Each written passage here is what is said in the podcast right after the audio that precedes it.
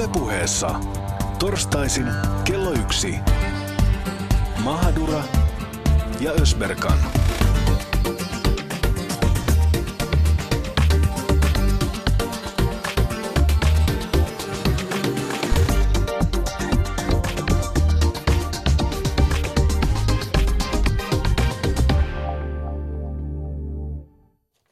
Oikein ihanaa iltapäivää, hyvät kuuntelijat, ja tervetuloa mukaan Mahadura Ösperkaniin.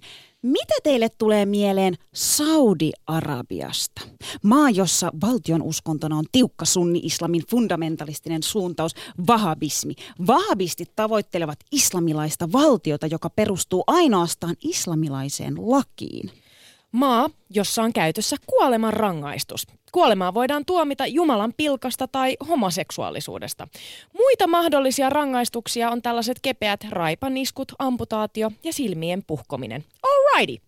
Naisen asema. Naiset tarvitsevat lupaa holhoijiltaan, eli miehiltään tai miespuolisilta sukulaisiltaan, omalta isältä, veljeltä, omalta pojaltaan, vaikka ja mihin. Kyllä vaan karu on meidän suomalaisten näkemys Saudi-Arabiasta. Kovasti kritisoidaan ja kauhustellaan, mutta miten se asekauppa, joka käy aika kuumana myös Suomen ja Saudi-Arabian välillä? Kuka uskaltaa matkustaa maahan esim. Suomesta? Okei, suomalaiset muslimisiskomme ja veljemme, jotka tekee pyhinvalluksen Mekkaan, mutta kuka suomalainen muuttaa Saudeihin, elää ja asuu siellä? No suomalaiset sairaanhoitajat totta kai. Studiossa vieraana Lin Li ja Anno Nummisto, jotka työskentelivät ja toinen työskentelee sairaanhoitajana edelleen. Maassa, missä naiset saivat ajo-oikeuden vuonna 2017, maa, missä 35 vuotta voimassa ollut elokuvateattereiden kielto kuma, kumottiin siis nyt vasta. Tässä lähetyksessä me perehdytään suomalaisiin, jotka lähtevät Saudi-Arabiaan. Miksi lähtevät ja millaista elämä siellä oikeasti on? Kyllä vaan, ja rakkaat kuulijat, me ei tulla tässä lähetyksessä keskittymään Saudien poliittiseen tilanteeseen, vaan tavallisten ihmisten elämään. Me ei täysin kuitenkaan voida sivuttaa sitä, mitä siellä yhteiskunnassa tapahtuu. Tästä syystä me soitettiin Italiaan toimittaja ja tietokirjailija Liisa Liimataiselle, joka on kirjoittanut kirjan Saudi-Arabian toiset kasvot, ja joka syventää meidät Saudi-Arabian tämänhetkisen poliittiseen tilanteeseen. Tervetuloa mukaan! Tervetuloa! Ylepuheessa Mahadura ja Ösberkan. No, Mahadura, matkustaisitko Saudi-Arabiaan? Mua naurattaa ensinnäkin, että ensimmäistä kertaa me luetaan tämä meidän äh, juonto jotenkin silleen todella trrr, että tässä on niinku intohimoa mukana. Hei, Mutta anteeksi, vastatakseni- anteeksi, minä luen aina sen yhtä intohimolla. Sinä tulit tähän nyt mukaan, koska sinä halusit, että se on pitkä, niin minä kyllä teen sen aina intohimolla. No mutta vastatakseni kysymykseesi, matkustaisinko Sauda, Saudi-Arabiaan? Ota, Hell he- no. Hei. Ei, ei, ei. Siis, Matkustaisitko tässä- kanssani Saudeihin? Tästä tulee nyt kato musa radio. uu, uu, en todellakaan. Okei, okay, kerro miksi et. Siis minä ehkä on se meistä kahdesta tästä, tässä lähetyksessä, joka on saanut sen maailmaa syleilevän ja rakastavan hippimaineen. Mutta tässä kohtaa mun täytyy sanoa, että Saudi-Arabia on ehkä ainoa maa, tai yksi niistä, mihin Mahaduran tyttö ei kyllä astuisi jalallakaan.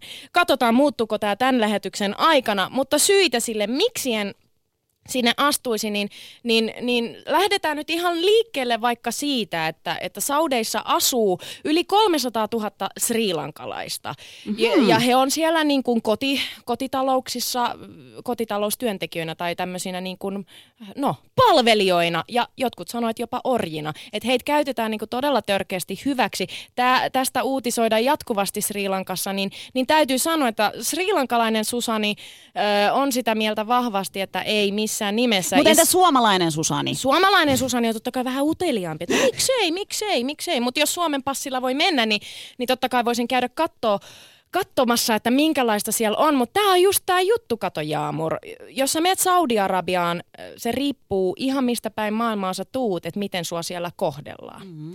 Ja, ja toisekseen siinä on kyseessä maa, joka aika räikeästi eri tavoin polkee ihmisoikeuksia.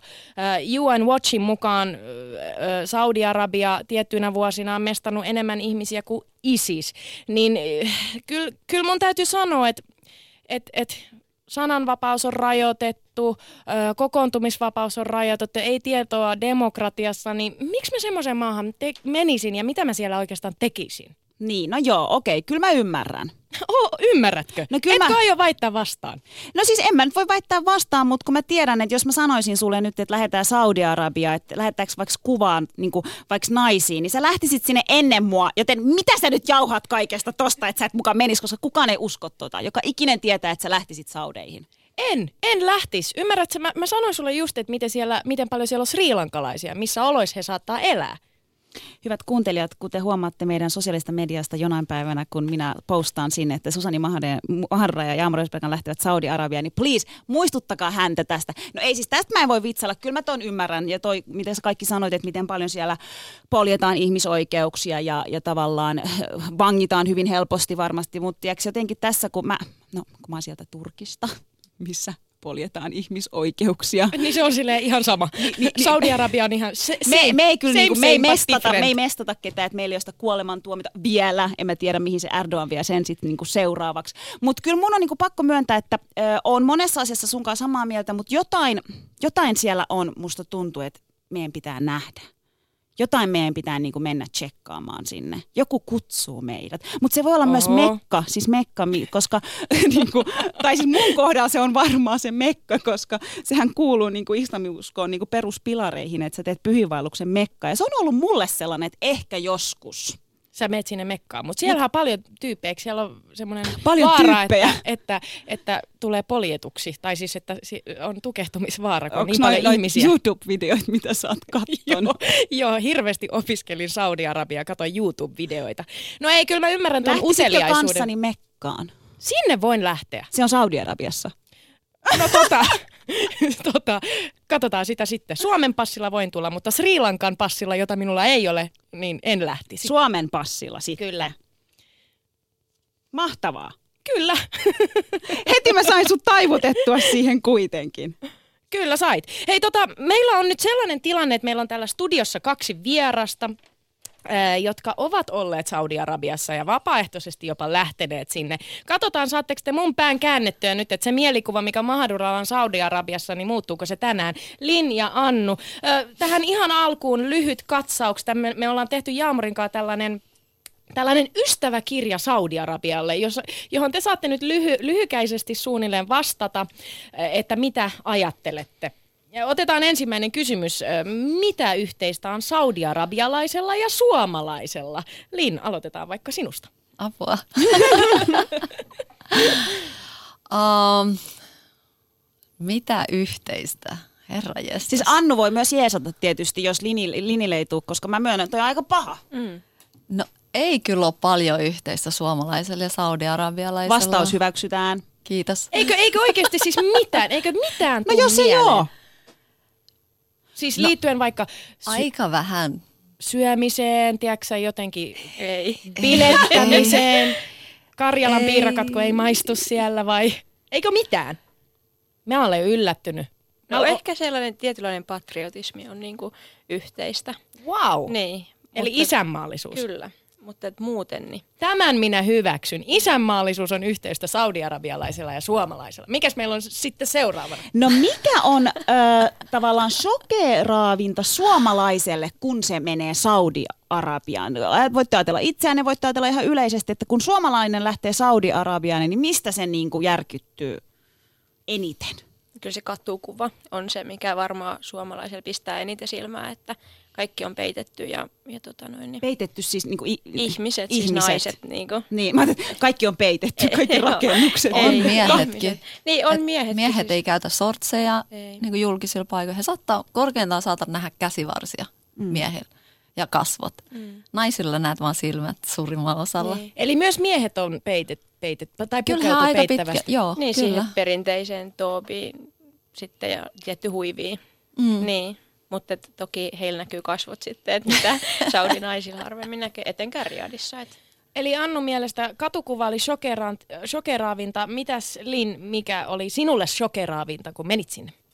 Äh, no mä lähdin sinne kyllä aika hyvin valmistautuneena siinä, että et se tulee olemaan erilaista ja ei ole samanlaista vapautta kuin Suomessa liikkua.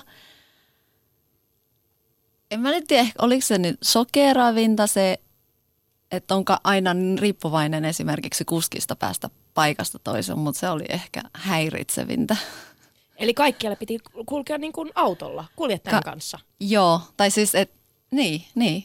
Se oli ainut vaihtoehto. Okei, otetaan seuraava kohta. Jos Saudi-Arabia tulisi kylään Suomeen, mikä olisi sen ensireaktio? No, Saudit on kyllä yllättävän tota, avarakatseisia. Et kun he tota, tapaa uusia ihmisiä uusissa kulttuureissa, he on hirveän kiinnostuneita. Et jos mä sanoisin, että Saudi-Arabia tulee Suomeen, niin he olisivat tosi kiinnostuneita kaikista. Et kaikki on niin wow, niin upeata, niin hienoa, niin erilaista. Et se on jotain, mitä mä tykkään niin Saudeista tosi paljon, että he on avomielisiä. Mielenkiintoista. Mitä Mitäs Annu? No kans on ehkä tällainen mielenkiinto, että, että esimerkiksi suurin osa heistähän lähtee, tai suurin osa, mutta iso osa lähtee ulkomailla opiskelemaan. Että oikeasti niin kuin, että ehkä jos täältä katsoo niin kuin sitä toimintaa ja mitä ihmiset ajattelee Saudeista, niin nimenomaan, että he on kauhean sisäänpään kääntyneitä ja, ja että se on niin kuin tosi suljettu. Mutta että loppujen lopuksi nykyään ainakin tämä nuorempi väestö niin lähtee mielellään. Että mä luulisin kanssa, että he olisivat aika mielenkiinnolla silmät auki täällä. Kova. Niin. Just. Hyvät kuuntelijat, studiossa vieraana Lin sekä Annu, jotka on työskennellyt Saudi-Arabiassa sairaanhoitajana. Annu itse asiassa lomailemassa tällä hetkellä Suomessa ja lähtee takaisin hommin. Lini sanoi taas vuorostaan, että kaksi vuotta ja hälle riitti. Tästä vielä hetken kuluttua lisää.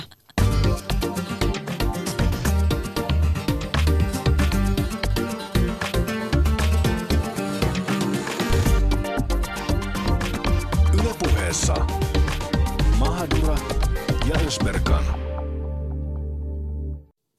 Ja puhutaan tänään tosiaan Saudi-Arabiasta ja siitä, että minkälaista siellä on asu. Ja nyt myös päästään syventymään hieman Saudi-Arabian tämänhetkiseen poliittiseen tilanteeseen. Me soitittiin Italian toimittajat ja tietokirjailija Liisa Liimataiselle, joka tosiaan vie meidät ja näyttää meille Saudi-Arabian toiset kasvot, tai siis antaa meidän kuunnella. Eli tämänhetkinen poliittinen tilanne, ja kuunnellaan se tähän alkuun nyt. Viime aikoina on Liisa Liimatainen uutisoitu uudistuksista Saudi-Arabiassa, esim. Naiset, naisten ö, ajo-oikeudesta, joka astuu voimaan ensi kesänä, sekä elokuvateatterit sallitaan vuoden alusta. Oho!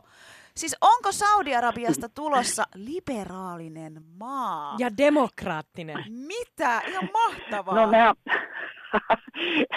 nämä on kaksi vaarallista sanaa, joita Sauditkin välttää käyttämästä, koska ne kuulostaa heti tämmöiset hyvin, hyvin subversiivista ja kumouksellista. Eli siis mun mielestä näitä sanoja ei saa sotkea saudi On siellä menossa reformi ja siis tämmöinen kokonaisvaltainen talous- ja yhteiskunnan uudistus. Ja totta kai sitä tarvitaan ennen kaikkea siksi, että kun saudit ovat vuosikausia ostaneet tätä ihmisten myötätuntoa, konsensusta öljyrahoilla, ja nyt ne ei enää riitä siihen. Eli täytyy muuttaa tämmöistä niin kuin myötätunnon ostamismekanismia. Ja yksi on siitä tietenkin nämä, tämä, että, että naiset pääsee työmaailmaan mukaan. Ja, ja se, sen takia esimerkiksi tämä ajo-oikeus on nyt sitten tulossa. Pitää katsoa, että mitä sitten tapahtuu. Ja tässä, siis sehän, sehän myöskin tämä, että esimerkiksi puhutaan tästä niin kuin viihdeteollisuudesta, että ihmisillä voisi jopa hauskaa, niin se on myöskin osa tätä konsensuksen mekanismien muuttumista. Että siis niin kuin ihmisiä yritetään nyt pitää tyytyväisinä, että ne rupesi kapinaan. Siellä on noin 40 prosenttia, joilla on köyhyysongelma ja noin 60 prosenttia, joilla on asunto-ongelma. Siis nämä asiat ovat, niitä ei ole tiedetty, niitä ei ole haluttu tietää. Liisa Liimatainen, mikä on se mielikuva täällä länsimailla niin kuin Saudi-Arabiasta sun mielestä? Ja pitääkö tämä mielikuva paikkansa? Mitä, mitä me täällä niin kuin nähdään ja koetaan ne asiat, niin pitääkö ne paikkansa? No siis osittain pitää, osittain ei. Mä tarkoitan, että esimerkiksi sehän on äärimmäisen konservatiivinen ja repressiivinen maa. Se on totta. Mutta toisaalta siis mä, minun tässä, kun mun kirjani nimi on äh, Saudi-Arabian toiset kasvot, niin, niin minä kerron myöskin, että siellä on tämmöinen syntymässä oleva kansalaisyhteiskunta. Eli niin kuin ihmiset alkaa vaatia ö, oikeuksia, ihmiset vaatii niin kuin työtä ja siellä on köyhyysongelmat. Et, et siis, tavallaan siis koko yhteiskunta on semmoisen muutosprosessin sisällä ja siis tätä useasti niin kuin lännessä ei haluta tajuta. Nyt syntyy semmoinen mielikuva meillä täällä, että naiset erityisesti ja, ja yleensäkin saudiarabialaiset on alistettua kansaa. No miten sitä tyytymättömyyttä sitten ilmastaan siellä yhteiskunnassa, koska ehkä täällä me ajatellaan, että jos siellä joku sanoo vähänkään poikkista sanaa, niin sitten pää lähtee irti. No sen oikeuslaitoshan on todella taantumuksellinen ja siis, äärim, siis nämä esimerkiksi nämä joukkotelotukset, joita on, on ja siis, niinku, et, ja, ja siis niinku tämmöiset dissidentit joutuu vankilaan jo. Mulla on, mulla on kirjassa sellaisia ihmisiä, joilla on 10-15 vuoden tuomio, ne jotka vaativat eivät vallankumousta, vaan perustuslaillista monarkiaa. ja, ja, ja, mutta sitten myöskin tämmöinen niinku kansalaistoiminta, niin useasti siinä laitetaan tämmöinen niinku varoituksesta esimerkiksi pariksi viikoksi vankilaan. Mutta tuota, siis Saudit tietää, Saudit ja varsinkin nuoret saudi-arabialaiset ovat niin oppineet toimimaan tämän, tämän järjestelmän sisällä ja tietää ne rajat ja yrittää välttää joutumasta sen punaisen linjan yli. Siellähän on olemassa moraalipoliisit, jotka valvoo sitä, että kansalaiset toimii Koranin mukaan. Tai ainakin jotenkin tämmöinen mielikuva meillä on täällä, että ne siellä kaduilla kulkee ja katsoo, että ihmiset noudattaa islamia ja käyttäytyy sen mukaan. Niin miten tämmöinen niin vahvismi sit näyttäytyy ihan tavallisen ihmisen arjessa ja, ja tavallaan me mietitään, että onko siellä niin kuin kuinka nopeasti kurkku auki, jos ei noudata sitä. Sä sanoit, että vankilaan ihmiset on joutunut, mutta kuinka vakavasta asiasta on kyse? No sanotaan, että esimerkiksi tämä, tämä moraalipoliisin, siltä on viety, viety monia funktioita. Esimerkiksi jossain vaiheessa, niin on ihan toista vuotta sitten, niin siltä otettiin pois pidätysmahdollisuus ja siirrettiin se valtion poliisille, jolla on ihan toisenlainen, toisenlainen näkemys asioista. Mutta sitten tämä vähäbismihän on, sehän on syntynyt, siis se on semmoinen, ei se ole mikään se islamin muoto. Se on semmoinen ääri-islamin tulkinta, jota Saudi-Arabia sitten, kun se on nämä valtavat öljyrahat ollut käytettävissä, niin se on sitten vienyt kaikkialle oikea, ainoan oikeana islamina. Mutta esimerkiksi islamin puitteissa monet sanotaan, että joku libamlaiset sunnit, niin nehän, niiden oppineet sanoo, että eihän tämä ole mikään edes sunnismin kuuluma, tämä on semmoinen ekstremismin muoto, tämä vähäviläisyys. Mutta se on siis niin kuin tästä 1700-luvulla syntyi semmoinen liike, jos oli tämmöinen kyläpäällikkö Muhammed al-Saud ja sitten oli tämmöinen ja Muhammed al-Wahab, jotka ryhtyvät siis niin kuin puhdistamaan ää, tätä islamia ja loivat semmoisen äärikonservatiivisen muodon, joka sitten levisi ympäri maailmaa näillä öljyrahoilla. Mutta ei sitä, sitä ei saa sotkea islamiin. Se on yksi islamin ääritulkinta. Liisa, se mikä ehkä eniten meitä täällä niin kuin Suomessa järkyttää on nimenomaan se naisen asema siellä Saudi-Arabiassa. Öm, miten sä itse tämän kirjan myötä näit sen naisen aseman? Mitä naiset itse ajattelevat siitä? Saudeissa. Että miehen lupa tarvitaan suurin piirtein talosta poistumiseenkin. I- ihme, ettei no, vessassa käymiseen, vai? No ei ihan sinne ulotu. Joo, mutta mä tarkoitan, että siis pitää muistaa, että saudi on naisia, jotka vuodesta 1992 ovat vaatineet tätä esimerkiksi aj- ajamisoikeutta. Ja koska silloin niin tämä persialainen sodan aikana niin nekin niin tämmöinen avautui uusi, uusi, uusi mahdollisuus. Ja mä on, mun kirjassani on semmoisia ihmisiä, jotka on osallistuneet, semmoisia naisia, jotka osallistuneet tähän 92-kampanjaan. Eli on siis tämmöinen tietoinen osa mutta viime aikoina nimenomaan siis entistä suurempi osa saudi naisista, niin kun he haluaa, että heistä tulee osa yhteiskuntaa. No toimittaja ja tietokirjailija Liisa Liimatainen, me ollaan myös huolissamme maahanmuuttajien tilanteesta. Ja mä oon tosi huolissani, koska mun työpari on puoliksi sriilankalainen ja se kertoo mulle tämmöisen uutisen, että, että sinne päätyy sriilankalaisia orjiksi. Ja että, että tai no, tai no mm. siis äh, kotityöntekijöiksi, no, mutta heitä ei kohdella hirveän hyvin. Ainakin niin, tämmöinen tieto meillä on. Niin, ja eten, miten tavallaan tämmöistä työperäistä maahanmuuttajia kohdellaan? Onko siellä oikeasti srilankalaisia orjina? No siellä on, eh, siellä on myöskin orje. Mä tarkoitan, että siis niin noin 30 miljoonasta noin lähes 10 miljoonaa, 9 miljoonaa on ulkomaalaisia. Ne teki ne työt. Ja sitten tietenkin heillä esimerkiksi tämmöisen kotiapulaisten, niin siellähän on ihan tarkat säännöt, mutta et, niin kuin niitä pitäisi kohdella kunnolla. Mutta käytäntö on useasti erilainen, että niistä tulee ihan orjatyövoimaa. Ja, ja siis se riippuu, niin kuin, miten, miten esimerkiksi tämä kotiapulaisen työhön ottava äh, perhe niin noudattaa. Mä, mä esimerkiksi mun näiden intellektuaalisia ystäviä, niin, niin sanoo, että nämä naiset sanoo, että me ollaan, niin kuin, me ollaan tämmöisiä orja, me ollaan niin tämmöisiä vanki, vankilakumppaneita, että mun kotiapulaisen kanssa. Samat liikkumissäännöt koskee molempia, mutta mun täytyy yrittää huolehtia siitä, että mun kotiapulainen pääsee edes kerran viikossa johonkin muualle kuin kotiin. Mutta tuota, tämä on sen, sen systeemin ydin ja, ja, ja, ja siis niin kuin siellähän on tietenkin ulkomaalaisia, niitähän on siis myöskin tämmöisissä korkeasti palkatuissa töissä on siis niin kuin, on insinöörejä, lääkäreitä ja, ja niin kuin suomalaisia sairaanhoitajoita minä olen tuntenut hyvin paljon. Länsimaalaisena, jos lähdet Saudi-Arabiaan, niin sulla on ehkä vähän etuoikeutetumpi asema kuin sanotaan srilankalaisella kotityöntekijällä. No ihan varmasti, koska myöskin nämä, nämä, siis se mitä Saudit maksaa palkkaa, niin se riippuu siitä, että mistä maasta sä tulet. Liisa, mitä Joo. sä sanoisit, että jos mä nyt muuttaisin Saudeihin, koska mä oon puoliksi suomalainen, puoliksi srilankalainen, niin minkä maan mukaan mä saisin palkaa? no passin mukaan, passin mukaan. mukaan mä sanoisin. Nyt jos ajatellaan Li- Liisa sitä, että, tai puhutaan niin kuin lännen suhteesta Saudi-Arabiaan. Kovasti kauhistellaan mm. ja kritisoidaan, mutta sitten asekauppa käy kuitenkin aika kuumana myös Suomen osalta? Äärimmäisen suuri opportunismi, äärimmäisen suuri opportunismi vallitsee. Ja siis nimenomaan tämä asekauppa on se opportunismin äh, tärkein ilmiö. Kun ajatellaan sitä, että mitä saudi on, on, on pommittanut kohta kolme vuotta Jemeniä, siis maailman siis rikkain arabimaa on pommittanut ö, köyhintä arabimaata ja siis se on nimenomaan pommittamista. Useasti se on sairaaloiden, koulujen, häätilojen pommuttamista ollut ja, ja siellä on hirvittävä tilanne. Ja tästä huolimatta Saudille myydään koko ajan aseita. Ja Saudit ovat osallistuneet myöskin Syyrian sotaan tietenkin. Toinen osapuoli tietenkin Iran, ettei nyt pelkät Saudia Eh, mutta tuota, mä tarkoitan, että siis tässä asiassa on äärimmäisen suuri opportunismi. Se ei niin kuin, haluta yhtään katsoa, vaikka EU on semmoinen sääntö, että ihmisoikeuksia loukkaaville maille ei pitäisi myydä aseita, mutta sitä se niin kuin unohdetaan tietoisesti siitä, koska tärkeintä on myydä aseita. Ja se on siis se on, sehän osastuu Ranska, Englanti, Suomikin. että se on niin tämmöinen yleinen länsimaisen, länsimaisen äh, yritysmaailman ja myöskin poliittisten piirteiden käyttäytyminen. Miten sun mielestä lännen pitäisi muuttaa suhdettaan Saudeihin? No minun mielestä ennen kaikkea pitäisi niin ryhtyä suhtautumaan Saudi-Arabiaan valtiona, maana, jolla on kansalaisyhteiskunta – ja tämähän on muuten kirjani ydin. Siis mä yritän kertoa, että siellä on tietoisia ihmisiä. Sä kohdella yhteiskuntana, jossa on niin kuin erilaisia näkemyksiä.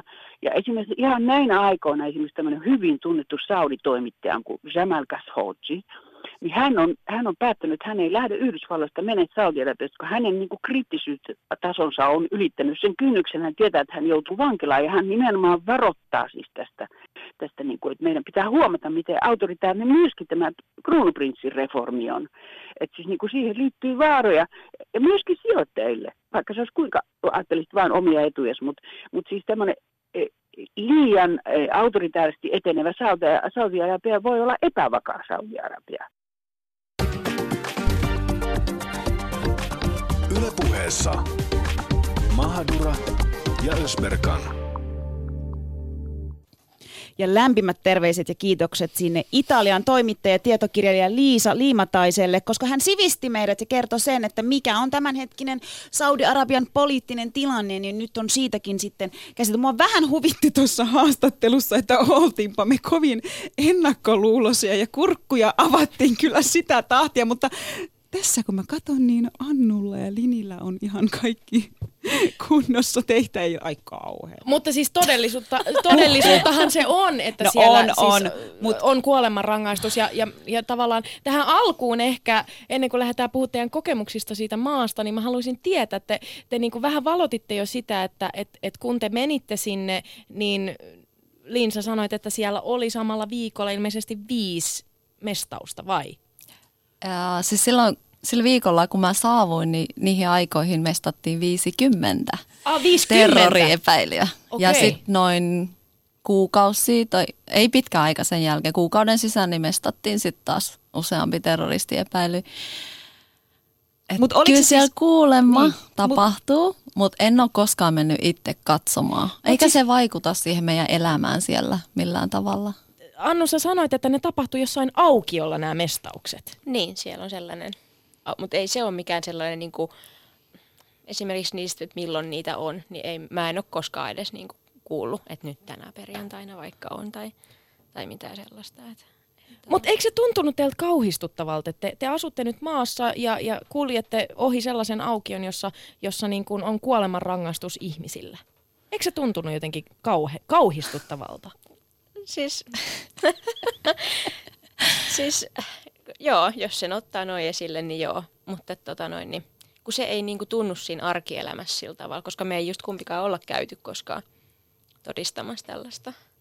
Tämä on niin mielenkiintoista, että et, et tavallaan se, mistä me puhutaan täällä, me puhutaan Saudi-Arabiasta yhteiskuntana, me kritisoidaan sitä. Sitten meillä on täällä kaksi ihmistä studiossa, jotka niin kun, se on tosi kaukana se, se puoli Saudi-Arabiasta, eikö niin? Että te ette ollut missään tekemisissä, ette ole koskaan nähnyt, ettekä hirveästi kuullutkaan. Mutta sehän mm. tässä onkin se mun mielestä parasta periaatteessa, että me, okei, meillä on se yhteiskunta siellä, mitä me kritisoidaan, mutta sitten on tiiäks, kaksi tavallista ihmistä, jotka on ollut siellä asunut, ja ne kertoo tavallaan siitä arjesta ja siitä, niin kuin Linikin sanoi tuossa, että, että valitettavaa, mutta et ei ne mestaukset heidän sitä arkea periaatteessa koskettanut. Ja se on se, mikä siellä on. Mutta mun mielestä syvennytään nyt tässä siihen, että miksi Saudi-Arabia.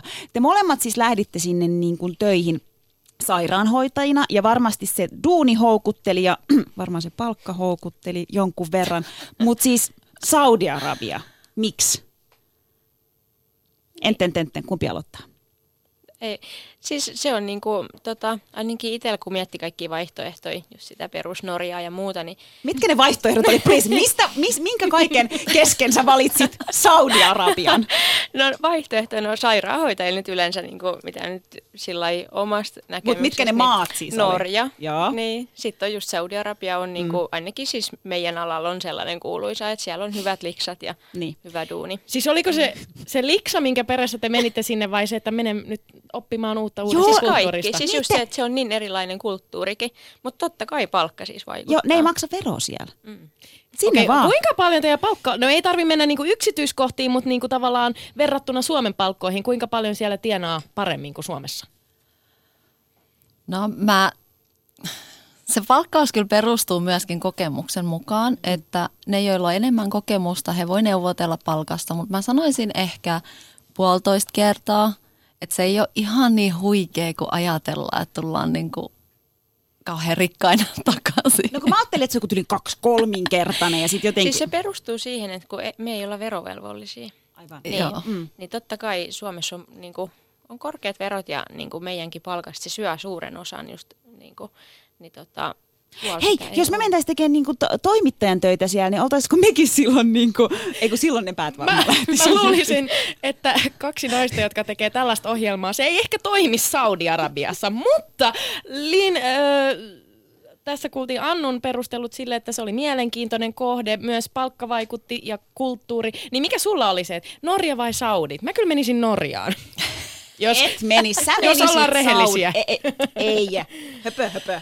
No mulle Saudi tuli ehkä sattumana, että mä vaan yksi päivä ajattelin, että hei, että minä haluan lähteä ulkomaille töihin, googletin, löysin rekryfirmaa, laitoin heille vaan sähköposti. Mä aina kattelin, että heillä oli vaihtoehtona niin UK, Australia, Katar ja sitten oli Saudi.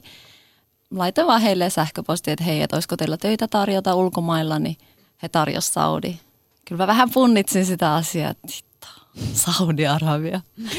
Mutta tein sitten taustatyön. Mä ajattelin, että okei, mä otan tämän riskin, menen sinne ja katon millaista siellä on. mitä te tiesitte ennen, kun, siis te, okei, te teette sen valinnan, mä lähden Saudi-Arabiaan, mitä te tiesitte siitä maasta? Eikö teillä ollut mitään ennakkoluuloja? Tai mikään hälytyskello, joka sanoo, että en, en mene tonne? Sama kuin teillä. Niin, oikeasti. Kurkku auki Joo. ja päätin. Joo, ja Eli teillä oli samat. Te kuulitte tuossa alussa, kun mä, mä paasasin siitä. Mullahan äh, on aika, aika negatiivinen kuva siitä maasta, kaikin puolin. Niin oliko teillä samanlainen? hyvin pitkälti joo. Joo. Just ne ennakkoluulot ja ääri-islam ja äärikonservatiivinen maa. Niin. No miten sitten teidän niinku perhe, teidän lähipiiri reagoi siihen, kun te kerroitte niille, että mä lähden nyt Saudi-Arabian töihin. Moro. Ja kyllä meillä ainakin oli, että Herra Jumala sentään. Jumala otettiin tähän keskusteluun silloin siis mukaan.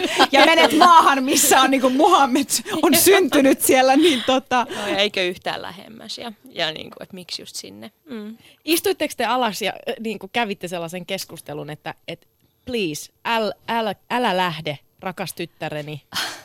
Älä mene sinne. No, kyllä he oli aika kauhussa, että miksi kaikista maista, eikö sä lue uutisia? Ja sitten tietty, koska mäkin olen vietnamilaistaustainen, niin sitten he on silleen, että, että niin kun sä meet sinne, niin – totta kai he ei kohtele sua suomalaisen, kun sä et edes näytä suomalaiselta, niin se on kohdellaan huonosti. Sitten he luulee, että sä oot joku kotiorja ja sitten he ko- Juuri tämä. tällaista. Lin, mutta tämä on juuri se sinun ja minun ikään kuin ongelma, että et, et kun me ollaan, äh, mä oon Suomen srilankalainen, sä oot Suomen vietnamilainen, niin, niin mä mietin sitä just, että sä oot mennyt sinne Saudi-Arabiaan ja mulla on nimenomaan se, että koska siellä on yli 300 000 srilankalaista ja mä tiedän, että kaikki ei todellakaan ole hyvissä olosuhteissa elä ja on, on jopa kuoleman rangaistuksia äh, jaettu srilankalaistaustaisille, niin tota, miten sä niin kuin voitit ton pelon, että okei mä menen sinne huolimatta siitä, että mä en nyt näytä suoma, niin kuin suo, perussuomalaiset, voiko noin sanoa? Sä just sanoit. Mä sanoin, mä sanoin. No, en mä tiedä. En mä sitä sitten sen enempää miettinyt. Mä ajattelin, että no kuitenkin mä suomalaisella passilla menen. Et joka tapauksessa siellä Saudeissa, kun sä liikut ulkona, niin sä et ikinä liiku ilman henkkareita. Se sun pitää aina olla mukana.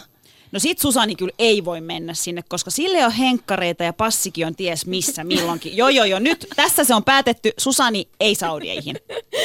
Hei, mennään yleisökysymyksiin. Niitä on tullut tosi paljon. Öö, täällä, on, täällä on aika huvittia, huvu, huvittaviakin kysymyksiä, mutta, mutta otetaan nyt tällainen, että mm, saako kaupasta kortsuja? Kaupasta ei. Ky- saa. kyllä Ai saa, jaa, kyllä saa. Hei, siinä me... No, Miksi okei. Lini tietää ja Annu ei? Tämäkin on mielenkiintoista. Lini lähti sinkkuna. Lini, Lini, etkö ole enää sinkku? Itse asiassa en. Wow! Mitä löysitkö Asioita sieltä? tapahtuu saudeissa, kyllä. Kato, sinne meni taas veivät meidän naisen. Tässä se Varjele. taas. Lin, löysitkö sinä Saudi-Arabiasta poikaystävän? Kyllä. Hän on saudi-arabialainen. Ei, ei ole. Hän ei ole. Eli Lini ei ole menetetty tapaus. Okei, okei, mutta siis kortsuja löytyy kaupasta ihan niin kuin... Kyllä, jopa. Lulusta ihan perusruokakauppa löytyy. Joo. Siellä on ruokakauppojakin, katos vaan. Mitäs meillä, Jaamur, siellä löytyy Siis voi vitsi, täällä on niin hyvin. Mä mietin just, että missä, missä järjestyksessä. No, no tähän ehkä nyt sitten, tähän kun Lini on löytänyt sieltä poikaystävän, niin tämä on mun mielestä hyvä sitten. Seuraava. Voiko pariskunnat osoittaa avoimesti rakkauttaan Saudi-Arabiassa? Ei. Ei, Ei, ei se missään on- nimessä. Onko se pääpoikki? Ei, no kyllä Ei se varma- välttämättä niin. pääpoikki on, mutta se voisi olla yö siellä paikallisessa vankilassa, Joo. ellei useampikin yö. Okei, eli vankilaan voi, mutta mistä voi joutua vankilaan? Onko esimerkiksi käde, kädestä pitäminen, on, missä Ei. menee raja? Siis ei ehkä tollanen, joku tollanen, että et niinku turhanläheisesti kävellään käsi kädessä tai halaillaan, niin varmasti tulisi mm. joku mainitsemaan siitä ja niinku, et ei ole sallittua. Pystyykö sä Lini esimerkiksi sun poikaystävän kanssa kävelemään siellä sit ihan normaalisti kuitenkin niin kuin vierekkäin vai oliko se asetelma se, että hän käveli edellä ja sinä viisi metriä takana? niin kuin, sekin on yksi asetelma näissä lähi maissa. No, Kuinka rennosti te Siis- pystytte olemaan julkisilla paikoilla?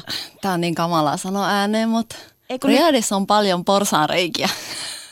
Okei, okay, kuulostaa hyvältä. Eli siis siellä on paljon alueita, missä saa olla vapaasti. Sun ei tarvi edes peittää vaatteet. Esimerkiksi nämä compoundit, missä kaikki länsimaalaiset asuu. Me saadaan olla ihan vapaasti. Siellä voidaan olla just niin lähekkäin kuin halutaan. Julkisemmilla paikalla esimerkiksi uh, Diplomatic Quarter, missä on kaikki nämä suurlähetystöt, sitä kutsutaan myös niin vapaaksi alueeksi ja siellä saa liikkua yhdessä. Totta kai, mutta se on sitten paikka, että sä et sitten hallaile ja pussaile. Mutta kyllä me kävellään vierekkäin ja kyllä se näkyy, että me kävellään yhdessä, että ei olla niinku kaksi vierasta ihmistä. Okei, no otetaan seuraava yleisökysymys. Oliko vaikea sopeutua saudi-arabialaiseen ajatusmaailmaan? Joihinkin joo. Mutta sekin, niin, no se on hyvä ja huono asia, mutta se, sitä turtuu moneenkin asiaan, sit kun sä niinku elät siellä. Sellaiset asiat, mitkä aikaisemmin olisi ehkä tuottanut niinku ongelmia täällä ja niinku sen ajatusmaailman mukaan, mitä sä täällä noudatat ja missä sä elät. Niin sit kun sä, Mutta avaa sitä vähän enemmän. Mitkä, mitkä on semmosia, mihin sä, niinku, mitä sä ensin katoit ja vähän hämmästelit ja sit sä turruit? no siihen? esimerkiksi just toi holhous niinku järjestelmä, että niinku nainen on niinku miehen, miehen alaisuudessa ja, ja näin, että ei saa sitänsä päättää omista asioistaan niin kuin itsenäisesti, niin on sellainen, mikä niin kuin edelleen kaivelee. Niin kuin. Mi- miten ja missä kaikissa tilanteissa te näitte sitä niin kuin työn puolesta vai näkyykö se ihan siellä niin kuin arjessa, tiedätkö, katukuvassakin vai? Siis kyllä se näkyy niin kuin arjessa ja katukuvassa ja työelämässä ja niin kuin kaikessa, koska sä et itsenäisesti oikeastaan pysty niin kuin itsenäisenä niin kuin naisena päättämään. No mutta te kuitenkin menitte sinne, niin kuin, te reissasitte sinne yksin, jos mä oon ymmärtänyt Joo. oikein.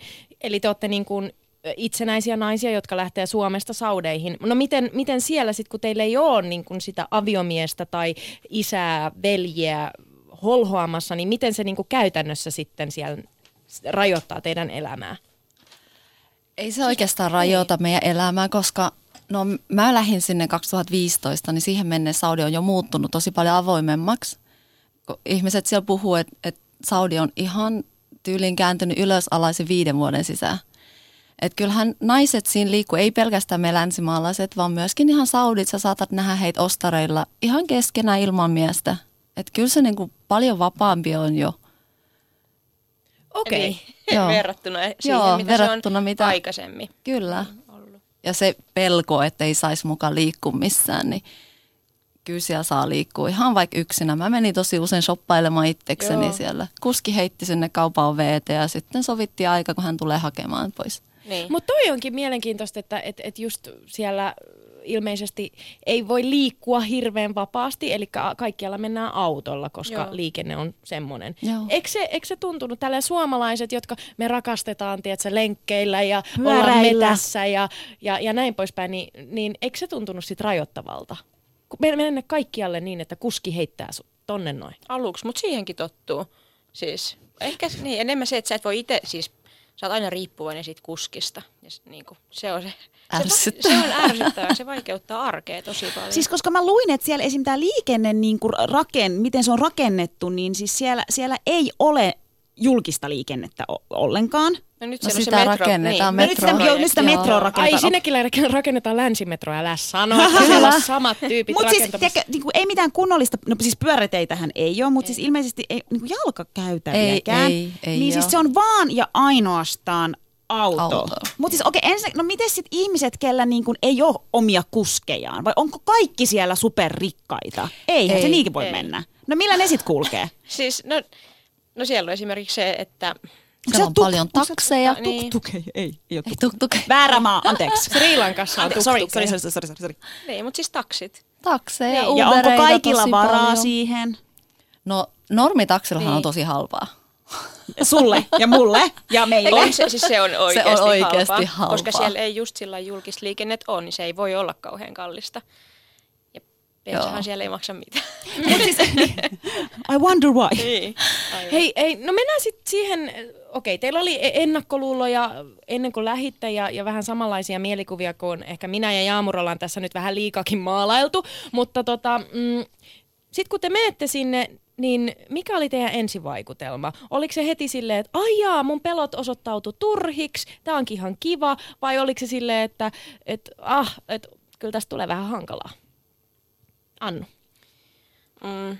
No aluksi toki hankalaa, mutta ehkä enemmänkin sellainen, niin kuin, että kyllä mä pärjään ja kyllä mä niin kuin selviän. Että totta niin kuin massamaan tavalla siis siinä mielessä, että siellä on tietyt säännöt, mitä tulee noudattaa ja se kerrotaan hyvinkin tarkkaan jo siinä hakuvaiheessa. Että se, ei, niin kuin, se eroaa paljon tästä kulttuurista. Ja mitä ne säännöt oli muun muassa? Esimerkiksi tämä pukeutumissääntöä, että niin kuin peitettynä tai abajaa, sitä pitkää takkia tai viittaa täytyy käyttää. Ja, ja, tota noin, niin. ja sitten just tämä niin kuin, ei niin kuin perheenjäsenten tai aviomiehen niin kuin tämmöisten ulkopuolisten Alkoholi. miesten kanssa. Niin, alkoholi, ulkopuoliset miessuhteet, tällaiset on siellä kiellettyjä ja niin, niin siis seuraa a- a- rangaistus. niinku alkoholi on, onko se niin, että se on täysin kielletty? Joo. Joo, se on ihan laitonta maassa. Mutta silti... Äh, Mutta mä näin pikkulinnut- jotain videoita. Ja pikku, pikkulinnut lauloi, Minä että näin jotain snappia Instastoreja ja siellä oli ty- naisia mi- minimekoissa ja oli kovat partit Ja menossa. Lin ja Annu, ja minä kun- ehkä näin Linin ja Annun siellä. Lin ja Annu sanoivat tässä ennen lähetystä, että kyllä me siellä biletettiin. No mitä, me, Missä? luettiin, me luettiin, että tanssiminen ja juominen on, on kiellettyä ja siitä voi seurata jopa rangaistus. Niin tota, mitä ihmettä te olette bilettänyt ja missä? Jossain maanalaisissa underground-parteissa vai? Mä voin vastata tämän, kun sä palaat saudeihin. Aivan. En sano mitään tästä. Onko teillä haluan tommonen vaara, että et ei voi kertoa täällä jotain, jos joku kuuntelee? En mä tiedä. Kyllähän se on ihan Saudienkin omassa tiedossa. Että ensinnäkin, just niin kuin sanoin, suurlähetystöalue on vapaata aluetta. Sieltä löytyy ihan oikea alkoholia. Kyllä se, miten voi sanoa kauniisti tämän. Et kyllä siellä alkoholia löytyy, mutta sitten sinne ei saa ottaa esimerkiksi kameroita, jotta ei jää kiinni näistä snapeista, mitä Jaamurkin mainitsi. Te jäitte kiinni snäpeistä. Ja sitten on tietty näitä länsimaalaisten alue, niin se on niinku länsimaalaisten omaa vapaata aluetta, niin siellä löytyy paljon juhlia. Siis mäkin nuorempana täällä on käynyt paljon juhlimassa, mutta mä voin sanoa ihan rehellisesti, mun sosiaalinen elämä ei ole ikinä ollut niin vilkasta kuin mun ensimmäinen vuosi Saudeissa. Eli Saudeissa on jotkut superpartit. Kyllä. Miksei me olla siellä? Okei, okay, nyt mä voin lähteä sinne, nyt mä voin lähteä sinne. Hei, tässä on, tässä on yksi sellainen hauska juttu. Siis Lini, sä oot ollut siellä tosiaan kaksi vuotta. Joo. Ja kun mä soitin sulle, niin sä sanoit, että, että nyt sä tulit pois, että sulle riitti. Annu taas on ollut puolitoista vuotta ja sä oot nyt vaan lomailemassa, sä lähdet takas, ja sä taas sanoit, että sä et tiedä milloin sä tuut takaisin, että sä mielellään jäisit sinne. Ja sun piti jopa, saaks tätä niin sanoa, että Joo. sä jopa tulit ja menit naimisiin sun poikaystävän kanssa Suomessa, siis suomalaisen poikaystävän kanssa, että hän voi tulla sinne sun luo. Eli sä meet takas ilomielin, Lini oli silleen, että mulle riitti, avatkaa tätä. Miksi Lini sulle riitti, vaikka siellä on tommoset hullut partit ja kaikkea? Ei, no siis mä oon tykännyt tosi paljon saudeista, että ei mulla oikeastaan arkielämästä ja vapaapäivistä mulla ei mitään pahaa sanottavaa. Että totta kai välillä ottaa nuppi, mutta sitten ottaa nuppi myös täällä Suomessakin milloin mitäkin. Että tämmöiset normaalit asiat. Että Saudi oli tosi hyvä kokemus. Se, miksi mulla riitti, on, että erilaisuus työkulttuurissa. Se on niin erilaista, että mun mentaliteetti ei kestä enää. Mitä sä tarkoitat erilaista, erilaista työnteko-mentaliteetti? No, Teittekö te pitkää päivää ensinnäkin? me tehtiin 12 tuntia. No se on Joka ihan- päivä. Tai ar- ei, meillä oli 15 vuoroa per neljä viikkoon. Se oli aika kiva. Anteeksi, mistä sä just valit? Ku- Mitä mä kuulin just? Mitä se sanoi? 15 päivää. Olipa rankkaa. Oli rankka. Ja vero, verotontakin vielä. Ei, mutta ehkä eniten just se, että työkulttuuri on tosi erilainen. Kun me suomalaisena hoitajana me ollaan totuttu itsenäiseen työskentelyyn. Meillä on paljon velvollisuuksia, meillä on paljon myös oikeuksia. Niin se kaikki häviää Saudissa. Ei ole mitään oikeuksia oi- periaatteessa. No totta kai sitten, kun sä käyt nämä pakollisen, niin he kutsuu kompetenssiin, niin en pitää käydä läpi. Sitten sä saat luvan tehdä tätä ja tätä, mutta sitten toisaalta kaikki on niin riippuvaisia lääkärin määräyksistä ja koko lääkärin hoitajan titteli ja se arvoero, se näkyy ja tuntuu ja se oli mulle ehkä tommonen vaikeampi, kun on tottunut täällä just enemmän tasa-arvoisempaa elämää. Mm. Mm. Mutta toi kuulostaa siltä, että se voisi olla ihan mikä tahansa muu maa tavallaan, että onhan se sama ö, mekanismi Sri Lankassa myös. Mm. Ö, Annu, miten, miten sulla? Sä, sä haluat mennä takaisin ja oot menossakin mm. ja et tiedä milloin tuut takaisin. Mitä tapahtui? Veikö Saudi-Arabia sydämesi? Ei. Joo. Wow. Mä oon kotiutunut hyvin sinne ja, ja tota, niin, niin, haluan asua toistaiseksi siellä. Ja mä tykkään mun työstä ihan hirveästi ja, ja niin kuin olen viihtynyt ja niin kuin ehkä koen sit, me tehdään vähän erilaista töitä tai työtä Linin kanssa, että et niin kuin mun, mun työpaikassa ehkä se arvoero ei ole niin suuri. Ja tota noin, niin on paljon vastuuta ja velvollisuuksia, on paljon toisaalta oikeuksiakin.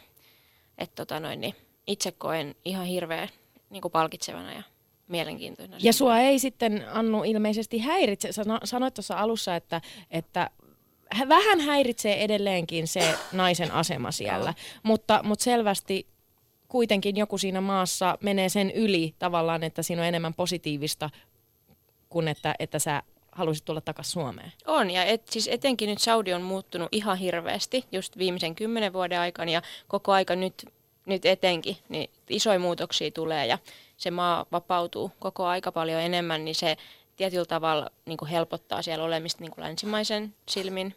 Ja niin. Toi Liisa, Liisa Liimatainen, kelle soitettiin tämän lähetyksen alussa, joka on kirjoittanut kirjan Saudi-Arabiasta, sanoi, että, että ei voida missään nimessä sanoa, että ma- maasta olisi tulossa liberaali tai, tai edes demokraattinen, mutta, mutta nuoret siellä ja myös naiset haluaa kaipaa vapautta. Oliko teillä tai onko teillä saudi-arabialaisia kavereita, jotka olisi puhunut teille tämän suuntaisia asioita, että me halutaan vapautta? Kyllä, Joo. kyllä. Mulla on, ainakin mun osastolla, mun osastohoitaja oli Saudi, sitten meidän clinical resource nurse oli Saudi. Ja mulla oli kaksi työkaveri, niin heidän kanssa mä olin tosi läheisin. Niin silloin kun tuli tämä uutinen, että naiset saa luvan ajaa autoa, siis nämä mun, tämä mun Saudi-ystävä, hän lähetti mun keskellä yötä viesti, kun siellä uutiset tulee keskellä yötä jostain syystä, en tiedä. Niin hän, hän lähetti mun viesti, hän oli niin onnellinen, he oli, siis kyse näkyi, että nämä, tämä uudempi sukupolvi, sekä naiset että miehet, he haluavat enemmän niin kuin, ei ehkä ihan niin tasa-arvoista kuin länsimaissa, mutta he haluavat enemmän muutoksia, että maa olisi ö, avoimempi ja ehkä tavallaan myös tasa-arvoisempi. Naisille tulee tämä oikeus ajaa autoa ja kuljettaa itse itsensä. Se on sitten se vanhempi väki, joka ei sitten kauhean ilahdu tästä. Mm. Niin, se konservatiivisempi. Mutta mut miten siellä sitten taas, niin kun, totta kai vai, varmasti just naiset oli tosi iloisia, mutta sitten mä kuitenkin luin semmoisen jutun, missä naiset sanoivat, että ne ei saa tuoda sitä iloa kauheasti esiin, että ne ei saa kuitenkaan puhua siitä ö, avoimesti tai julkisesti, että kuinka iloisia ne on siitä, että si, sinne nyt tulee se muutos, että ne pääsee oikeasti ajamaan autoa. Ensi vuoden kesäkuussahan se astuu Joo. voimaan. Että et tavallaan miten niin yleisesti ottaen siihen reagoitiin siellä? Huomasitko te, miten miehet tai muut No paikalliset? siis, mon, siis siitähän tuli ensin polemiikki, että et niinku miehet etenkin otti sen silleen, että et tota niin, niin, se ei välttämättä olekaan niin hyvä juttu. Mutta sitten tuli ainakin joku sellainenkin, että et se kiellettiin, että sitä ei saisi kritisoida, siis tätä, tätä päätöstä. Että se pitäisi niinku niellä pureksimatta, niinku, että se tulee, ja se oli sellainen ilmoitusluontoinen asia, että se tulee ja näin niinku tapahtuu. Ja All right, mielenkiintoista. Hei, tässä kohtaa ottaisin vielä, vielä muutaman yleisökysymyksen. Öö, tuota, täällä oli, Jaamur kysyi jo ton rakkausasian, niin kuin, että saako, saako siellä osoittaa rakkautta ihan avoimesti. Öö, sitten täällä on, on tällainen kysymys, että onko Saudia-Arabia oikeasti niin karu maa, mitä media, minkälaisen kuvan media antaa? Mitä sä tarkoitat karulla? Et, siis, no, se, mitä me, se kuva, mikä meille on Saudi- Saudi-Arabiassa, niin eihän me kuulla näistä bileistä, ei me kuulla niistä avoimista saudi-arabialaisista teidän kavereista, ketä te olette nähnyt. Te olette elänyt sitä arkea Joo. siellä. Me saadaan lukea näitä uutisia äh, ihmisoikeusloukkauksista, kuolemanrangaistuksista, äh, wahhabismi, wahhabismista ja islamista ja näin poispäin. Että se on se kuva, mikä meille välitetään äh, Saudi-Arabiasta. Niin onko tämä niinku se, pitääkö se paikkansa teidän mielestä? No, tämä on nyt taas ikävä sanoa ääneen näitä asioita. Mutta se on tosi ikävää siellä Saudeissa, että sun kohtelu ja sun periaatteessa oikeudet määräytyy myöskin sun passin mukaan. Niin. Eli meille, meille periaatteessa se elämä on sinänsä helppoa, kunhan sopeudutaan niin kuin maassa maan tavalla sääntöjä noudattaen. Mutta sitten jos puhutaan vaikka meidän kollegat, jotka on Filippiinejä, suuri osa heistä, tai, muuta, tai muita aasialaisia, niin heille se saattaa olla astetta karumpaa, koska heitä kohdellaan eri tavalla ja sitten myöskin heille niin osoitetaan, että teille ei ole samanlaisia oikeuksia. Et meille, meillä on se etuoikeus, että me lähdettiin sinne suomalaisella passilla, niin meille on paljon niin helpompaa siellä. Niin. Et se ei ole pelkästään se palkka, mikä määräytyy passin mukaan, vaan sun koko ihmisarvo ja kohtelu määräytyy sen mukaan, että mistä sä tuut. No oot sä joutunut Annu hirveästi, hirveästi niin kuin ihmisille tavallaan kertomaan, tai siis, no jengillä on varmasti ennakkoluuleja, koska se maa on mikä on mm. poliittisessa mielessä ja yhteiskunnallisessa se tila, mikä siellä on, niin onko se joutunut kuitenkin silleen selittelemään, että no ei kun, että sie- siellä on ihan hyviä tyyppejä ja se on ihan, ihan mukavaa se elämä siellä. Siis ihmisille täällä. Niin. Joo, jotenkin tuntuu välillä, että sellainen niin puolustuskannalla, että ihmisillä on hyökkäävä asenne, niin kuin, että miksi sä länsimaisena naisena suostut siihen ja niin kuin alistut siihen niin kuin just tietyllä tavalla siihen peittämiseen ja sellaiseen, mm. kun ei ole pakkoja, on niin kuin vapaus valita, mutta se on mun valinta ja mua se ei henkilökohtaisesti häiritse. Et jos se on itselle siis sellainen niin kuin sydämen asia, että minähän en peitä ja minä en sitä, niin sit se ei oikeasti ole paikka, mihin kannattaa mennä.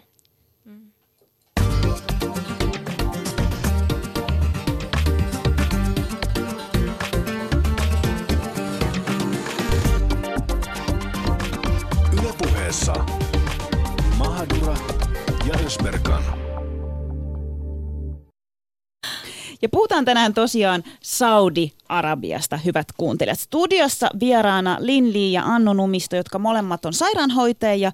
Ja Lin on ollut Saudi-Arabiassa kaksi vuotta ja työskennellyt sairaanhoitajana. Kertoi tuossa vähän, että miksi tavallaan äh, mitta tuli niin sanotusti täyteen ja halusi tulla takaisin Suomeen johtuen siitä, miten, miten tavallaan hänen työ, työtapansa tai miten siellä tehdään töitä. Ja Annulla tuosta puolestaan taas hän tuli Suomeen ja piti mennä naimisiin poikaystävän kanssa, että voi jatkaa elämää Saudeissa ja että saisi jopa sen poikaystävänkin joskus sinne. Ja nyt me voitaisiin vähän syventyä niin kuin tavallaan tuossa vähän mainitsitkin Lini niistä uudistuksista, mitä siellä on tänä vuonna tullut aika isoja ja myös vähän siitä, että millainen se yhteiskunta on ja miten se niin kuin teidän silmin näkyy, koska mä en tiedä kuinka monta kertaa me voidaan ilmaista sen. Kyllä se niin kuin täältä päästä on mun mielestä aika järkyttävää, mikä se naisen asema esimerkiksi siellä on. Mutta tosiaan puhuttiin jo siitä, että ajo-oikeudet naisille astuu voimaan ja siitä, mutta myös hän tänä vuonna, tai siis ihan vasta tuli siitä, että 35 vuotta ö, tavallaan kielletty, kielletyt elokuvateatterit kumotaan, ja siitäkin varmaan nyt, ihan vastahan se tässä tuli, tuli julki, mutta sekin varmaan jollain tavalla muuttaa sitä yhteiskuntaa, koska sehän tulee työllistämään mitä yli kolme, 30 000 työ, työntekijää. Miten tämmöiseen reagoidaan? Mä luulen, että se on odotettu juttu. Se on. Niin kuin siellä. Kyllä. Niin. Ihan siis vapaa-ajan viettotapanakin siis tavallisille ihmisille. Ja just näinä niin kuin, siis uutena työpaikkojen, niin kuin, tämmöisenä työpaikka. Se luo uusia työpaikkoja toki. Mm. Mm. Ja siis toi vapaa-aika on se tietysti, mikä tässä niinku nousee mielenkiintona, että et okei, no leffateatterit tulee, mutta siis mitä siellä vapaa-aikana voi tehdä? Kävittekö te teatterissa? Kävittekö te niinku nauttimassa? Onko siellä teattereita? En mä, en mä ainakaan tietoinen asiassa. Hei, nämä oli siellä maanalaisen bileissä selkeästi. Me oltiin vaan siellä, kyllä. Joo. Ei, kyllä siellä siis vapaa-aikana, niin kuin mä sanoin, että mä tykkäsin hirveästi mun elämässä siellä Saudeissa vapaa-päivinä erityisesti. Että siellä on kyllä tosi paljon tekemistä siellä varsinkin niin kuin naisena, jotka tykkää shoppailla, niin siellä on hirveästi ostoskeskuksia. Siis siellä oli varmaan toista sataa, jos en yhtään liioittelisi Riadissa pelkästään. Tosi paljon ravintoloita, mm. ihan hirveästi tekemisissä, just kaikki normaali, mitä voisi täälläkin tehdä, miinus tämä kävely ulkona mm. ja elokuvateatterit, niin ravintoloita, kahviloita. Mutta mitä tekee ne vähävaraiset naiset, kenelle ei ole varaa shoppailla? Miten ne sun työkaverit, ne tavallaan, niin kuin, tavallaan paikalliset saudinaiset, miten ne tekee vapaa-ajalla? No ne ei kuulu niin. kyllä niihin vähävaraisiin, ei. jotka on töissä. Ai, niin. Joo. Ne on keskiluokkaa. Niin. Okei. Okay. Hyvin Joo. toimeen tulevaa keskiluokkaa. No mutta mitä, mitä he teki? Oliko he siellä kanssa shoppailemassa? Kyllä, he käy shoppailemassa, käy kahviloissa, Joo, syömässä. Joo, Joo, kyllä. Et, niin. Okei, okay, mielenkiintoista. Tota, mm, no siis me ollaan nyt pohdittu paljon Jaamorin kanssa tätä hashtag MeToo-kampanjaa, josta mekin tullaan tekemään lähetys äh, lähitulevaisuudessa, ja sehän on levinnyt maailmanlaajuisesti eri maihin. Mm, jos ajatellaan Saudi-Arabiaa ja vaikka sosiaalista mediaa, niin, niin tuleeko sinne tämmöinen ilmiö kuin hashtag MeToo ja yhtäkkiä saudinaiset kanssa alkaa ottaa kantaa esimerkiksi seksuaaliseen häirintään? Huomasitteko tällaisia kannanottoja? Ei. Siis et, kyllähän sitä siellä tapahtuu toki, mutta siitä ei sillä tavalla puhuta. Eli koitteko te esimerkiksi seksuaalista häirintää Saudi-Arabiassa? No, rehellisesti kyllä yllättävän usein. Mm. Oho, todella kyllä. Paljon. Ja niin kuin verrattuna siis Suomen niin työelämässä etenkin todella. Saako kysyä, että minkälaista se siis niin kuin oli? Tai no kysyinpähän nyt, että tota, mutta jos te ette vastaa, niin voitte sanoa, että en mä vastata. No mutta siis ehkä se, mikä niin kuin, tavallaan on mielenkiintoista, että jos, jos siellä kuitenkin on tiukka, konservatiivinen yhteiskunta, moraalipoliisit valvoo, no Liisa Liimatainen, meidän toimittaja, joka, joka on kirjoittanut kirjan aiheesta, tai Saudi-Arabiasta sanoi, että ei, moraalipoliiseja ei nyt niin, kuin niin paljon enää ole, mutta mut eikö siellä sitten niin kuin ollut näitä ihmisiä, jotka valvoo tavallaan sitä, että, että käyttäydytään ja ollaan konservatiivisia, ei kosketa? Ei, ei sitä, niin. Mä en nähnyt montaa muttavaa oikeasti rehellisesti sanottuna. Ne, niin me kutsutaan heitä muttaviksi siellä. Niin heitä, he saattoi olla jossain. Hekin saattaa niinku kadulla olla ja sitten jos tuuri käy, niin sitten he pysäyttää ja sanoo jotain. Mutta eihän ne ole siellä työpaikalla, Mut ei, jos te ei niinku töissä kohdannut. Niin. Ei. Et kyllä sitten oppii, että mäkin sain oppia vähän kuin kantapään kautta – että sitten kun työskentely potilaan luona, niin sitten vaan yrittää pysyä sen, esimerkiksi jos, kun siellä on sitten niin kuin potilailla on tämmöinen niin valvoja, kaikilla potilailla, niin jos se saattaa olla miespuolinen, vaikka veli tai isä tai setä, joka vahtii tätä potilasta, niin sitten itse työskentelee vain toisella puolella sänkyä, ettei olla samalla puolella, ettei vahingossa tule mm. mitään kosketuksia tai mitään. Kuitenkin ei Saudina, meillä ei ole paljon siinä mielessä sanaa oikeutta.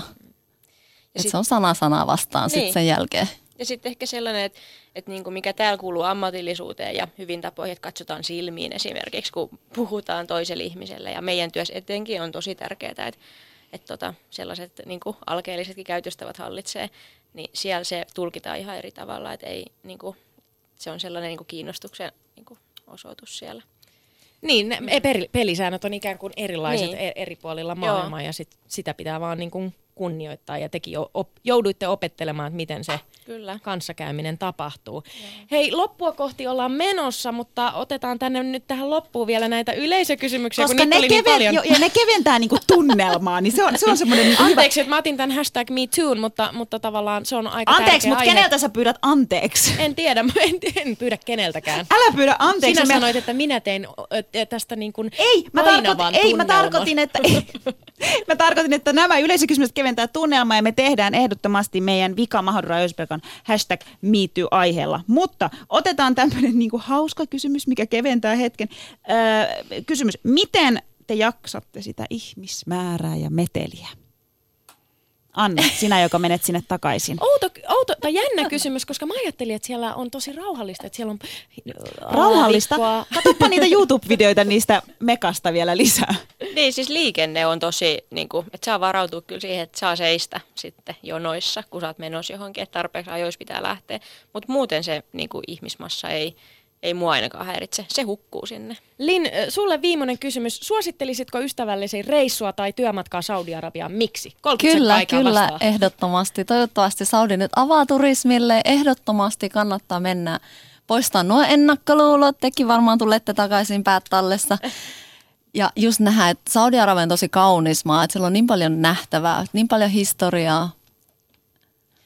No niin, Jaamur, Koska lähdetään? Lähdetään. No sanotaan, että vähän pitää sulatella tämän lähetyksen jälkeen, mutta olen valmis. Kiitos. Kiitos teille.